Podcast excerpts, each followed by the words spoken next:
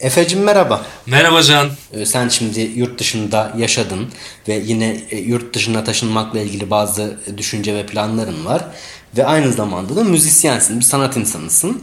O yüzden yurt dışında yaşamış ve yurt dışıyla bağlantılarını sürdüren bir yurttaş olarak sen Türk kültürünün ve e, Türkiye'nin yurt dışında nasıl bir e, etki ya da nasıl bir iz e, sahibi olduğunu bıraktığını gözlemledin. Senin bu konudaki görüşün nedir? Benim aklıma hep şey geliyor. Yani Türk kökenli olup örneğin işte Avrupa'da hem oranın insanı yani Türk kökenli işte atıyorum Hollandalı veya Türk kökenli Alman neyse hem bu kökenlerden gelen Avrupalı gençlerin hem de doğrudan Türklerin, Türkiye Türklerinin yaptığı ilginç sanatsal çalışmalar bazen Avrupa'da özellikle Avrupa'da e, ve yurt dışında Türkiye'den daha çok ilgi görüyor. Tabii. Aklıma bu geliyor benim. O yüzden acaba senin buna tanık oldun mu daha önce? Onu merak ediyorum. Senin böyle bir anın var mı?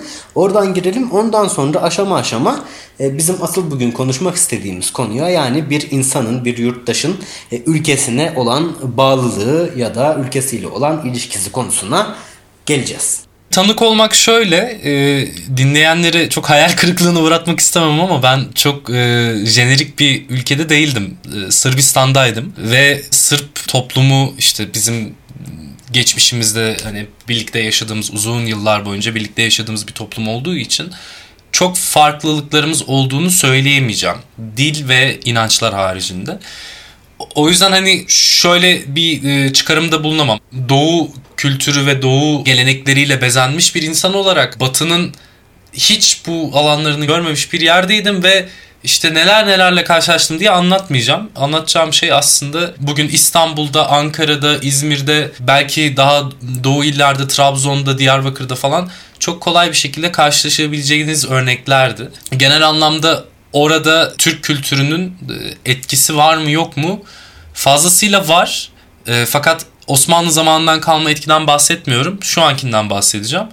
Öncelikle çok fazla dizi ihraç ettiğimiz bir ülke olduğu için herkeste bir Türk dizisi merakı. Tabi herkes demek çok yanlış olur ama genel anlamda tanıştığım ortalama insanda bir Türk dizisi merakı.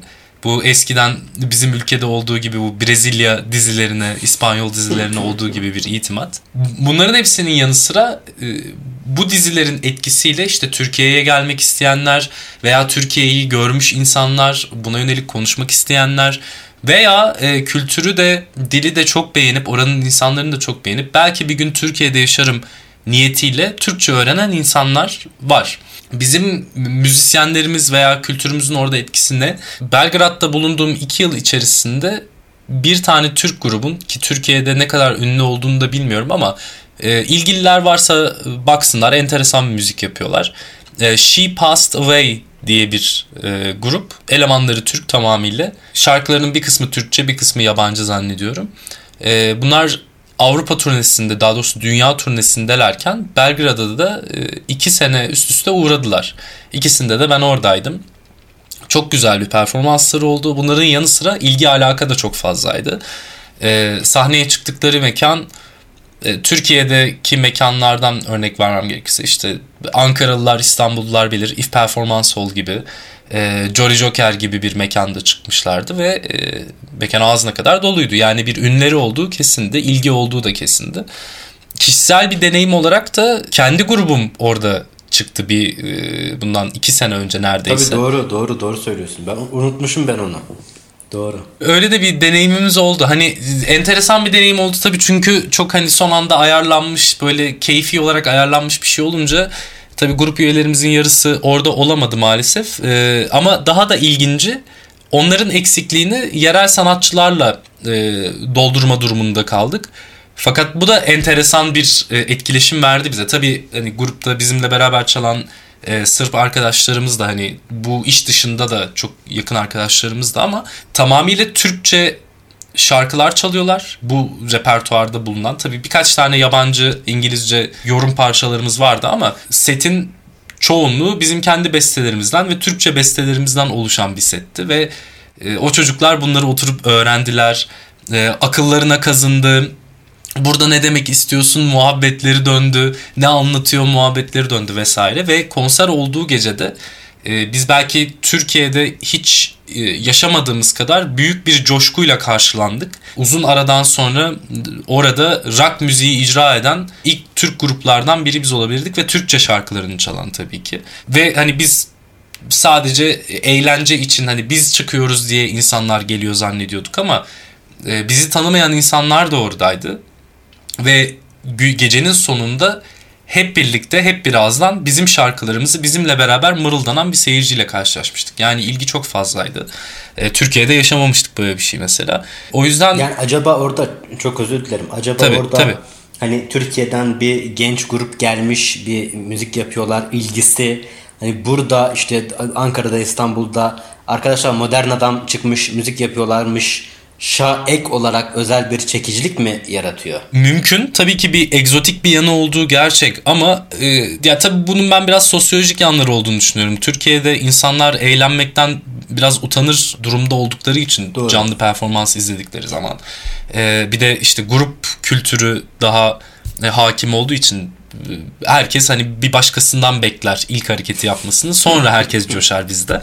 Ama orada öyle değil. Orada e, eğlenmek, dans etmek, şarkı söylemek, e, zıplamak yani ne olursa olsun o anın tadını çıkarmak e, insanların utandığı bir şey olmadığı için gecenin sonunda tabii ki şarkı sözlerini bilmiyor olmalarına rağmen işte bizim şarkımızın mırıldanacak yanlarında alkışlar, e, bizimle beraber söylemeler ve bizim onlarla birlikte daha da coşmamız, seyirciyle iletişim ya inanılmaz bir şeydi. Ya eminim ki orada sahne alma fırsatı bulmuş Türk sanatçıların hepsi benzer hislerden geçmişlerdir. Ben müziğin orada yani en azından Türkiye'de yapılan müziğin e, etkisinin bu şekilde olduğunu söyleyebilirim orada. Onun dışında da bahsettiğim gibi sinema, televizyon özellikle diziler yani çok fazla takipçileri var. Ee, şahsen hani ben takip etmiyorum hakikaten bilmiyorum ama belki takip edenimizden 10 kat 20 kat daha iyi bilen daha fazla takip eden insanlar orada varlar. Sanırım Hırvatistan'da şey yaptım bu düşünceye kapıldım. Gençlere bakıyorum bu 2013 yılıydı zaten hani Türkiye'de siyasi ortam da çok gergindi.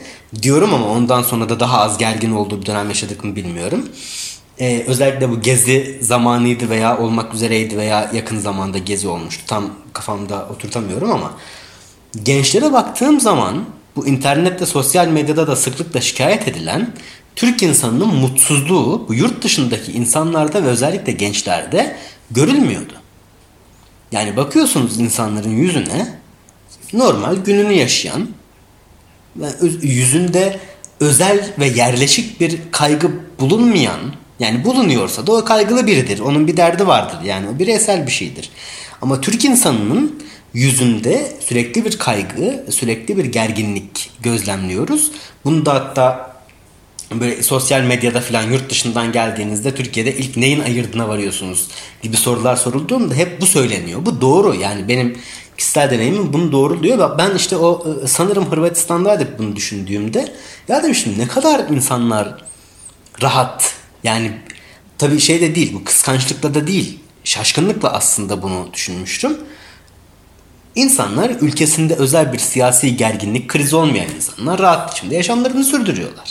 Yani o yüzden işte senin bu ıı, Balkanlarla ilgili söylediğin hani Türklerle ilişkileri ve insanların eğlenme konusundaki e, kaygıdan büyük oranda yoksun olduğunu ve iyi ki de yoksun olduğunu belirttiğin noktalara böyle değindiğimi sanıyorum. Peki Evet. Sen şimdi yurt dışında yaşadın ve öyle gözüküyor Hı. ki yaşayacaksın. Yurt dışında Türk olmak hani Sırbistan belki bunun için çok çarpıcı bir örnek değil. Yani mutlaka tabii e, ne kadar ilişkin olursa olsun yabancı bir yerdesin ama Hı hı. E, yine de yurt dışında yaşamış biri olarak sen ne düşünüyorsun? Ve yurt dışındaki Türk algısıyla ilgili farklı şeylere tanık oluyorsun illaki. Nasıl yorumluyorsun bunu? Yurt dışındaki Türk algısı o insanların bugüne kadar karşılaştığı Türklerden ibaret. Mesela gene bir örnek e, Belgrad'da yaşadığım dönemde meslektaşım olan bir Alman yarı Alman yarı Sırp bir arkadaşım vardı. E, çocuk hayatını e, hayatının 20 yılını 20 21 yılını falan tam hatırlamıyorum ama Almanya'da geçirip oradan işte Belgrad'a taşınan bir arkadaşımdı. Tam hayat hikayesi Hani buna benzer bir şeydi ama çok uzun yıllar Almanya'da yaşadığını biliyorum. Ve Türk kavramıyla ve Türk insanıyla orada tanıştığı için bazı ön yargıları vardı. oranın insanların belki e, yarattığı ki oradaki bütün insanları tabii ki o ön yargıları destekliyorlar demiyorum ama bir stereotip her zaman vardır. Onlardan gördüğü kadarıyla böyle enteresan bir şekilde bizi Sırplara çok benzetiyordu ama Sırpların şehirlilerine değil daha çok işte kasabalılarına, köylülerine falan çok benzetiyordu. Bizim hani ilk tanıştığımız zaman yanımda bir arkadaşım daha vardı İstanbul'dan. Modern Adam grubunun davulcusu vardı hatta öyle söyleyeyim. İkimize de çok şaşırmıştı mesela. Ben sizin gibi Türkler hiç tanımadım yani nasıl oluyor falan gibisinden. Hem oradaki dostlarıma hem senin de olduğu kadar sen de anlarsın. Çok fazla işte uluslararası arkadaşlarımız var, çevrim içi arkadaşlarımız var vesaire. Başka ülkelerde yaşayanlar. Onların gözünde de hani belli bir Türk stereotipi var. E, bu stereotipten daha bağımsız bir insan olduğunda ki onların gözündeki stereotip bence Türkiye içerisinde de azınlık bir e, kitle. Ondan farklı olduğunu gördüğü zaman bir afallama oluyor tabii ki. E, bu afallamanın yanı sıra da o insanlara şey anlatma başlıyor. Aslında Türkiye içerisindeki Türkler pek Böyle zannettiğin gibi değil. Hani biz de sizler gibi normal bir şekilde hayatımızı yaşıyoruz, idame ettiriyoruz. Hepimiz işte üniversite okuyoruz falan gibi. Ee, böyle sohbetlerimiz oluyor. Tabii. Hani bunlar da aksini iddia etmiyorlar ama o stereotipin dışından çıkmak her zaman kolay olmuyordur diye tahmin ediyorum. Yani 60'ların 70'lerin Afganistan'ını bilmeyen bir insanın Afgan deyince aklına e, özgürleşmiş kadınlar gelmez eminim ki gibi yani böyle bir bağ, bağlamdan söz ediyorum. Sırbistan içerisindeki durumum senin de az önce söylediğin gibi bence biraz farklıydı. E, çünkü oradaki insanlar da ön yargılı ırkçılığın ne demek olduğunu e, bizlerden daha iyi bilebilecek tarihi olaylar yaşamış olduğu için asla hani ön yargıyla aa bu Türk bu şöyledir bu böyledir veya bu bilmem kim bu kesim böyledir gibi yargılarla yaklaşmıyorlar insanlara. Bir takım Türk müzik gruplarının hem yaptıkları müzikle hem de işte hı hı. yaptıkları ne diyelim kurumsallaşmalarıyla, markalaşmalarıyla yurt dışında ciddi bir etki yarattığını e, görüyorum. Ve e, Türkiye'den çok e, yurt dışında belli başlı grupların ama Türkçe müzik yaparak ve hani bir Türk grubu olarak ün kazandığını ve başarı kazandığını görüyorum. Tabii. Benim aklıma özellikle Altın Gün geliyor. E, Altın Gün ilginç bir müzik grubu. Bilmiyorum sana, sana dinletmişimdir ya da benden bağımsız olarak dinlemişimdir evet. belki. Evet, büyük bir heyecanla bahsetmiştim bana. Ben tabii, de çok beğenmiştim. Tabii yani. Çok çok güzel grup gerçekten. Tabii çok iyi müzik yapıyorlar.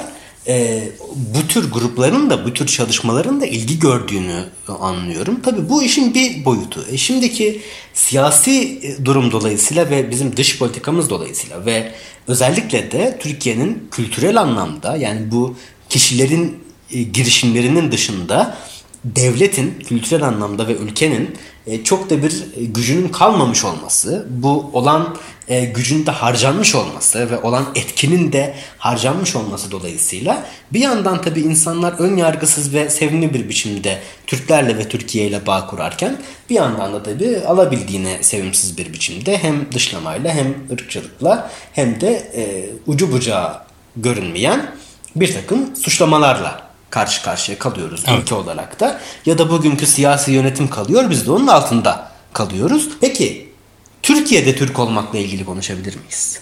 Yani özellikle de bu bölüme öyle sanıyorum ki şu adı vereceğiz. Yani aidiyet başlığını vereceğiz. Bir yurttaşın ülkesine özellikle bir Türk yurttaşının ülkesine bir bağlılığı bir konu mudur? Yani örneğin işte çok fazla yurt dışına yaşamaya gitmek isteyen insan var. Senin iş planların ve eğitimin yurt dışına e, daha uyumlu gözüküyor şu an için. Dolayısıyla bu bir konu ama hiç gitmeyecek de olsak, hep burada yaşayacak da olsak bir devlet olarak, bir ülke olarak, bir kültür olarak Türkiye'ye bir yurttaşın bağlılığı ile ilgili, ülkeyle yurttaş ilişkisiyle ilgili ne düşünüyorsun? Senin görüşün nedir? Ya genel anlamda e, kendi kendime düşünmeye çalışıyorum ya. Ben hayattan ne bekliyorum? Nerede doğdum, büyüdüm? Bunun bana faydası var mı, yok mu? Ve huzur içerisinde ben bu hayatı bir şekilde doğduk, büyüdük. İşte ölümüme kadar yaşayabilecek miyim? Hep bunun derdi içerisindeyim ve eminim ki birçok bizi hem şu anda dinleyen hem de bu ülke içerisindeki gençlerin, bizim yaşıtlarımızın derdinin de ben bu olduğunu düşünüyorum. Hani tabii ki işte sosyal medyayla işte kolay yoldan para kazanma e, hayalleri, ünlü olma hayalleri vesaire bunlar bütün dünyada var zaten. Sadece Türkiye'de yok. Gene de çoğumuzun yani rahat bir hayat yaşamak istediğini düşünüyorum. O kanıdayım. farklı bir hayat isteyen işte ben sürekli stres altında olayım. Yarınım öbür günüm belli olmasın. Muallakta olsun her şey diye kimse yoktur. Herkes rahat bir hayat istiyor ve öngörülebilir bir hayat istiyor. E şimdi benim yaşadığım ülke içerisinde ki ben 2012-2018 yılları arasında İstanbul'da yaşadım. Hatta böyle işte söz konusu eğlence kültürü, yeme içme kültürü olunca da İstanbul'da birçok şeyi deneyimledim o konuda. Çok güzel konserlere gittim. 2006-2016 yılları arası Türkiye'nin e, konser konusunda, organizasyon konusunda bence altın çağıydı zaten. Ya inanılmaz sanatçılar seyrettik, inanılmaz oyunlar seyrettik vesaire. Ve çok da güzel bir gece hayatına tanık olduk ve o günler güzel bir an olarak geride kaldı. Bu baskı ortamında ve korku ortamında ve belirsizlik ortamında insanların yurt dışına gitme arzusunun olması kadar normal bir şey olduğunu ben e, düşünmüyorum. Şu anda yaşadığımız ortamın şartlarını tek başımıza değiştiremeyeceğimizin farkına varmış bir nesiliz biz. Gezi olaylarında da böyle oldu, sonra çıkan olaylarda da böyle oldu. Bir şeyleri değiştiremiyoruz tek başımıza. Belki örgütlenemediğimizden, tek ses olamadığımızdan, birbirimize sahip çıkamadığımızdan ama değişmeyen ve daha da kötüye giden bir şeyler var. Toplumsal bir dönüşüm var. Bu bir yerden sonra insanları artık umutsuzluğun belli bir çıtasından geçirdikten sonra herhalde tahmin ediyorum ki insanlar çareyi yurt dışında yaşamakta buluyor. Ee, benim için de yurt dışına gitmeden önce çare oydu ama işte eğitimini almak istediğim konu Türkiye'de olmadığı için öyle bir imkan olmadığı için mecburi olarak gittim ama bir değişiklik olmasını da istediğim bir yanı oldu. E şimdi pandemi sebebiyle 7 aydır Türkiye'deyim ve ya kafamda şu dönüyor. Ben burada olmak istiyorum. Ne yapmak istiyorsam aslında burada yapmak istiyorum. Çünkü daha kolay, bu ülke daha güzel, anlaşmak daha kolay, iş yapmak daha kolay. Bu açılardan ben burada olmak istiyorum. Ama e şimdi ekonominin hali belli, imkanlar belli, nereye gideceğimiz veya gitmeyeceğimiz bunlar belli değil. E böyle bir ortam içerisinde hani ne kadar çok burada olmak istiyorsam da tabii tamamıyla şahsi konuşuyorum. Diyorum ki mecburen gitmek zorundayım. Bir yerde bu yapmak istediğimi gerçekleştirmem gerekiyor ve şu şartlar altında orası Türkiye değil. E şimdi bu düşünce içerisinde sokuyorsa yaşadığımız yer bizi veya bizi yönetenler yaşadığımız yer içerisinde hangi aidiyetten söz edebiliriz diye ben sürekli düşünüyorum. Neye karşı bir aidiyet? Hangi topluma karşı? Toplumun hangi bireylerine karşı? Edirne'den Kars'a kadar hiç bugüne kadar gezdik mi? Orada tanıdığımız insanlar var mı yok mu? Veya onlar bizimle aynı geleceği mi temsil etmek istiyorlar? Aynı geleceği mi savunuyorlar? Aynı beklentiler içerisindeler mi? Bilmiyoruz. O zaman hangi birlik? Kim için? Ne için? Türkiye yaşamanın kolay olmadığı bir ülke. Yani bunu böyle söylemenin hiçbir sakıncası olmadığı kanısındayım. İşte özellikle bizim kuşağımızda ve bizden sonraki kuşaklarda yani bizim kuşağımızda yurt dışına gitmek ve yurt dışında yaşamak bir işte kariyer planıydı önce. Yani bizim işte, ortaokul, lise falan okurken biz bu bir kariyer planıydı. İnsanlar özel olarak seçerek buraya gitmek isterdi. Ondan sonra bir dönem şeye döndü. Yani bizim üst kuşağımız da, üst kuşaklar da, bizim kuşağımız da biraz yani biz bunun için mi bu kadar yetiştik ve hazırlandık? Biz daha iyi kendimizi geliştirebileceğimiz ve yaşamımızı daha iyi sürdürebileceğimiz yerlere gidelim me döndü. Yani bir iyi kötü dengesi içinde hani burası değil de başka bir yer daha iyi olabilir gibi bir eğilime döndü. Şimdilerde özellikle gençlerde benim yaşamdaki biricik amacım Türkiye'den yurt dışına taşınmak sözlerini duyuyoruz. Yani bunun bütün ıı, çağrışımını ve bütün anlamını toplumsal, siyasi, bilimsel, ekonomik neyse bir yana bırakalım. Ya bir ülke için bu nasıl üzücü ve kırıcı bir şey olmalı bir toplum için. Yani küçücük pırıl pırıl insanların gelecekteki bir amacının buradan gitmek olması. O yüzden şunu aslında düşünmek durumundayız biz. Burada yaşam ve buranın insanı olmak, yaşamın sürdürülebilmesi anlamında nasıl bir şey? Yani işte gitmek, kalmak, yurt dışındaki algı bunların hepsini bir yana koyalım. Ya burada bir Türk yurttaşı olarak, bir yurttaş olarak yaşamak nasıl bir şey? Aslında ahiret dediğimiz zaman en temel anlamıyla bunu konuşuyoruz. E nasıl bir şey? Zorlu bir şey. Bu ülkenin bir yurttaşı olarak yaşamak. Bir biçimde şu soruyu yanıtlamak zorunda kalmaya geliyor. Ben yaşamımı sürdürebilmek ve varlığımı sürdürebilmek için burada en az, en düşük düzeyde olanağa sahip miyim? Değil mi? Yani. E insanlar da özellikle şu sıralarda hayır yanıtını verebiliyorlar. Bu işin bir Evet. boyutu, bu işin somut bir boyutu. Ama e, şeyde ayrılıyoruz. Yani e, daha doğrusu konunun ayrılması gerekiyor. Bizim toplumsal anlamda kendimizi var etmek istediğimiz koşullar tam eyvallah. Ama bu bir biçimde sorun çözmeye gidiyor ya. Yani sorunlar var. Bu sorunları çözmenin de aslında en iyi yolu nedir?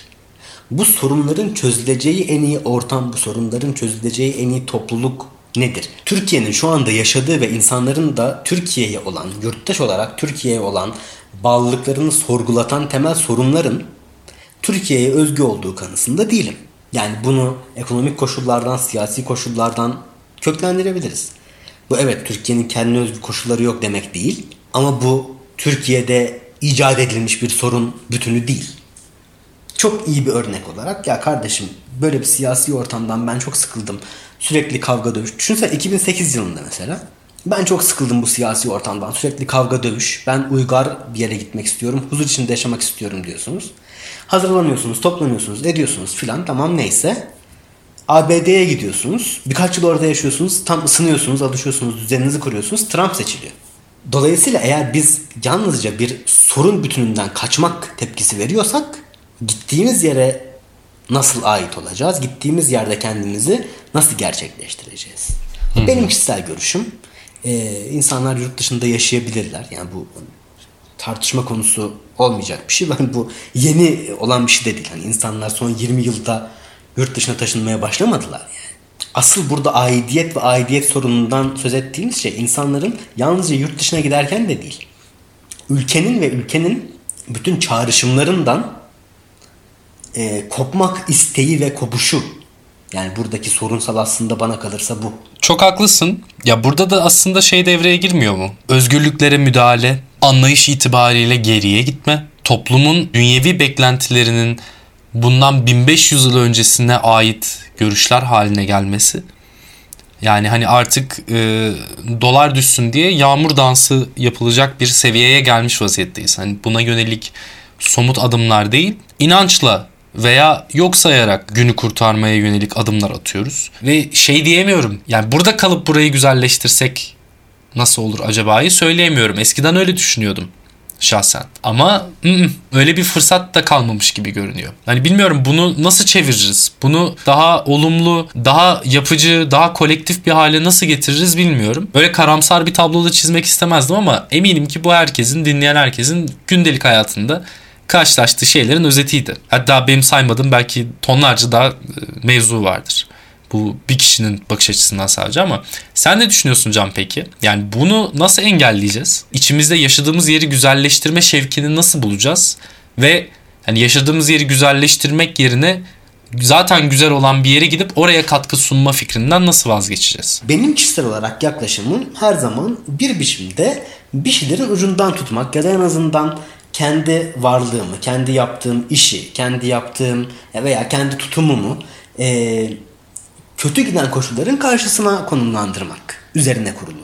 Bazen işte daha etkin rol almak bir şeylerde, bazen çekilip yalnızca işte toplumsal yaşamda e, yaşanan bazı sorunlara karşın küçük çevrelerde, küçük girişimler içerisinde iyi bir şeyler yapmaya çalışmak biçiminde. Ama bir biçimde benim benim alışkanlığım e, işler kötüye gidiyor. Hani evet bu ülkenin bana borcu var mı? Olabilir. Yani bu ülkenin her yurttaşına vermek zorunda olduğu, yani devletin özellikle her yurttaşına sağlamak zorunda olduğu koşullar var. Bunu görmüyoruz. Dolayısıyla burada iki şey yapabiliriz. Ya yeter kardeşim diyebiliriz ya da hayır biz çalışacağız diyebiliriz. Bunun da farklı yöntemleri var, yolları var.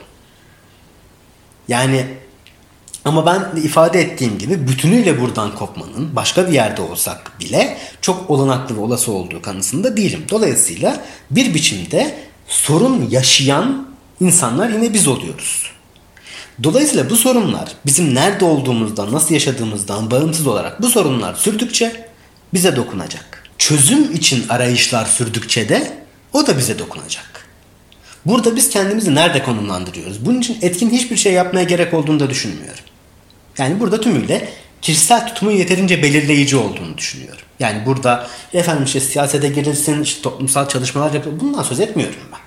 Yani bir yurttaş kendini nerede konumlandırıyor ya da işte aklının köşesinde hep ülkesi olan, toplumu olan, halkı olan bir kendini nerede konumlandırıyor? Yani yeter kardeşim diyen kişi gidiyor orada yine burada kaçmış olduğu sorunlardan bir takımıyla bazısıyla orada karşılaşıyor. Ya da yalnızca zaten kendisi yeterince reddetmiş olduğu, yatsımış olduğu ülkesinin bir bireyi olduğu için orada sorunla karşılaşıyor. Yani burada ülkesinden gına gelmiş, yorulmuş, gidiyor başka yere orada Türksün diye ayrımcılığa uğruyor yani. E görüyoruz bunlar olan şeyler. Dolayısıyla e şimdi üstüne üstlük az önce de ifade ettiğim gibi Türkiye'nin yaşadığı sorunlar Türkiye'ye özgü sorunlar değil. Yani 2020 yılındayız. Bütün dünyanın durumu ortada. Hani ve özellikle ekonomik koşullar ve üretim ilişkileri dolayısıyla. Bana kalırsa somut olmasa bile bir biçimde kendi yaşamında şikayet ettiği koşullarla mücadele eden insan bana kalırsa çözümün parçasıdır. Yani şeyden söz etmiyorum. Ben kendi içimde üretim ilişkilerini de değiştirdim. Ben kendi içimde sosyalist yaşıyorum. Ondan bahsetmiyorum. Yani tabii bunlardan hep birlikte şey yapıyoruz. Ama en azından bunun yanlış olduğunu sesli bir biçimde söyleyebilmek ve bunun böyle gitmeyeceğini sesli bir biçimde söyleyebilmek önemlidir. Bunu yaptığınız zaman da işin aslı bu anlamda çözümün parçası olduğunuz zaman da öyle inanıyorum ki benim kişisel görüşüm o ki nerede yaşadığınızın çok bir önemi yok.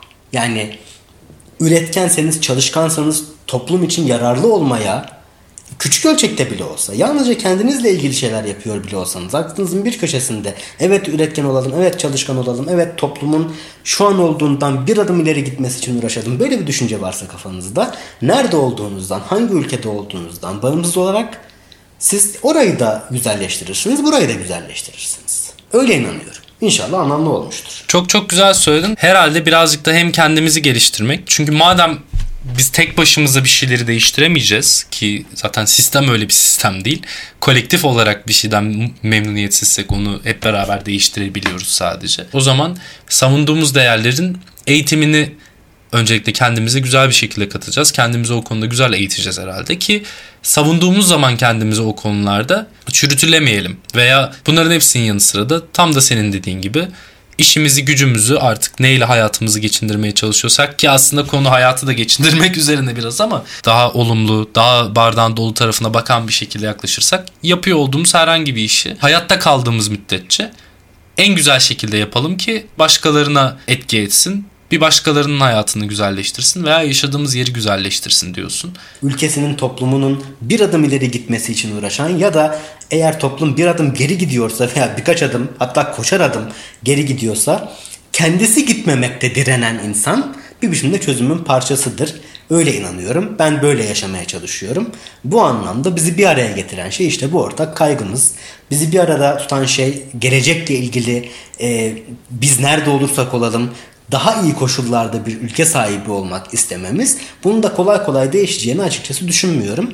Tabii çok bireysel bir konuşma yaptık ve kişisel düşüncelerimizi dile getirdik. Evet. Bunun e, siyasi, bilimsel, tarihsel çok başka başka boyutları var.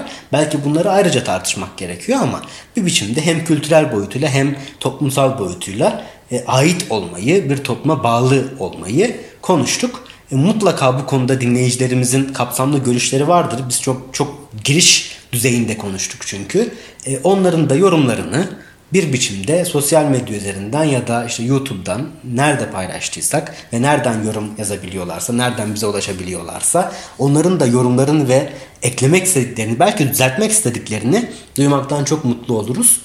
Bir sonraki bölümde görüşmek dileğiyle. Hoşçakalın. Hoşçakalın. Güle güle.